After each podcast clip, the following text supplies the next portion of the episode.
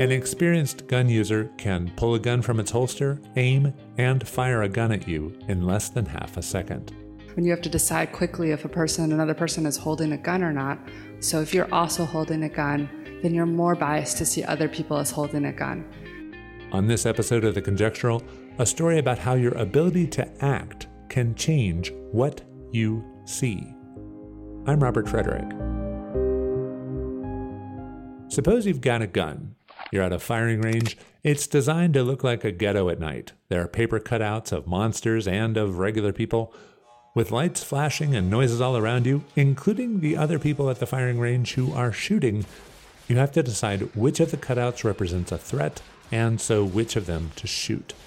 It's a scene from a movie called Men in Black starring Will Smith. While everyone else is firing, Smith's character, named Edwards, looks quickly around but does not shoot. At the end, after everyone else stops firing, Edwards fires just one shot. The door opens, and the supervisor asks Edwards, Edwards, what the hell happened? Hesitated. The supervisor then clicks a button, and the cutout of a little girl with books in her arms comes center frame. There's a single bullet hole through the picture of the little girl's head. May I ask why you felt little Tiffany deserved to die? Well, she was the only one that actually seemed dangerous at the time, sir. How'd you come to that conclusion? Well, first I was gonna pop this guy hanging from the street light, and then I realized, you know, he's just working out. And how would I feel if somebody come running in the gym, bust me in my ass while I'm on a treadmill? Then I saw this uh, snarling beast guy, and I noticed he had a tissue in his hand. I realized, you know, he's not snarling, he's sneezing. You know, ain't no real threat there. And I saw little Tiffany. I'm thinking, you know, eight-year-old white girl, middle of the ghetto, bunch of monsters, this time of night with quantum physics books. She about to start some Ed. She's about eight years old. Those books are way too advanced for her. If you ask me, I say she's up to something. In the movie, Edwards has a lot of time to think before shooting his gun. The whole firing range scene where everyone is shooting takes about 20 seconds. And he had the luxury of all that time because nothing was shooting back, or even could shoot back. So, what happens when you only have less than half a second to think before you decide to shoot?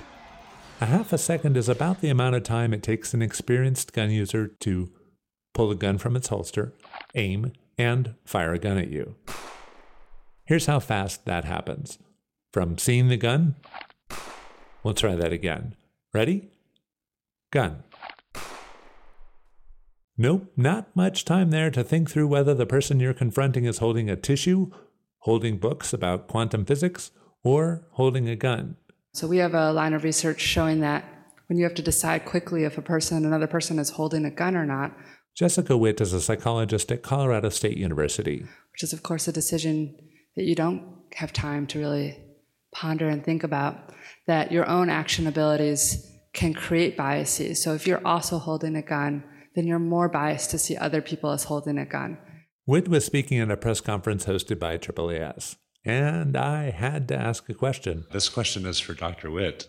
Of course, I was thinking about the quick decisions police officers make to protect their own safety, as well as the mistakes they make because of biases. You mentioned police officers potentially as people who had guns would see others having a gun. They would be more inclined to think that others did. Is there a way to untrain somebody or to train somebody past that perception that they might automatically have to see somebody else as having a gun?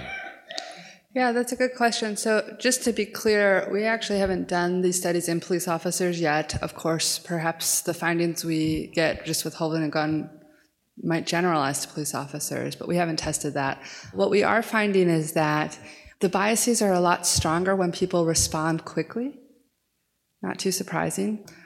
But it, it, didn't have to be that way. So people are making errors when they respond quickly and when they're responding slower, but it's those errors when they're responding quickly that are much more biased. What does that bias do exactly? It makes people see guns when there aren't any. And because our police keep public records, we know that police have killed people because they thought a person was holding a gun, but really wasn't. Each of these objects represents at least one person who died because police thought the person was holding a gun. A wallet, a shoe, a cordless drill, a hairbrush, a drink bottle, a bottle of cologne, a hose nozzle, and a cell phone. And we're also finding that having some experience in a situation without a gun helps prevent some of those biases when you do have a gun. Which all suggests that police training programs should include situations where police officers have to respond to a situation without having a gun in hand. As Witt and others have written, if you're holding a hammer, everything starts to look like a nail. So the thinking goes if you're holding a gun, everything starts to look like a target. So perhaps the gun should remain in the holster a little longer? So I know that in situations when someone might have a gun, you don't have the luxury necessarily of getting to spend a little bit more time looking, but what we find is if you can spend, and we're talking a few hundred milliseconds, if you if you can spend a, a little bit longer looking and gathering more visual evidence, then we see that these biases go away. And that's what having some experience in dangerous situations without a gun does. Makes you pause a few hundred milliseconds more and really look. Hesitated. Now, a few hundred milliseconds. That's the time it takes to say gun a second time. It's also around the amount of time it takes to pull a gun out of its holster. So, is that a gun? Look, no gun. So, having a gun in your hands gives you the ability to shoot, and that raises the likelihood that you see threatening objects. But this ability to act, changing what you see, Witt says it applies to a lot more than just guns. If you're wearing a heavy backpack or you're fatigued, hills look steeper, distances look farther. If you're if you weigh more than others, if you are obese, distances look farther and hills look steeper. In other words, both short-term changes such as being tired or carrying something heavy, and long term changes, such as being obese, change what you see.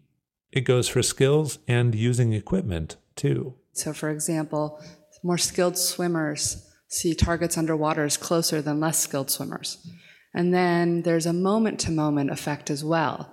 So, if you are a less skilled swimmer, but you put on fins to make you faster, those underwater targets will look closer, even though you're less skilled.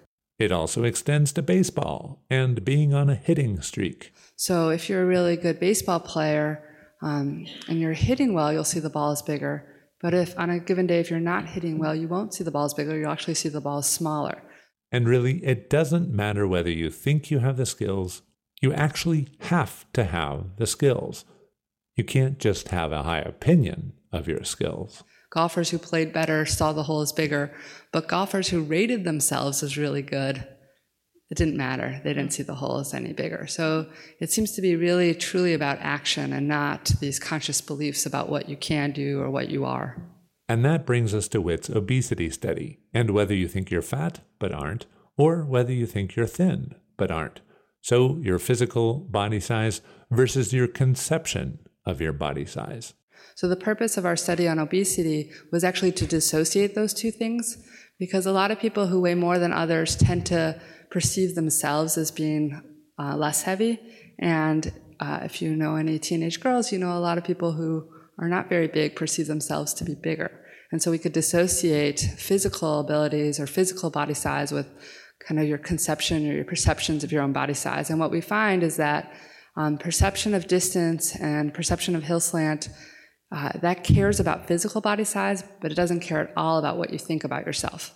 So if you think you're bigger, if you are less satisfied with your body, that doesn't change your perception at all. Of how far a distance is or how steep the hill is.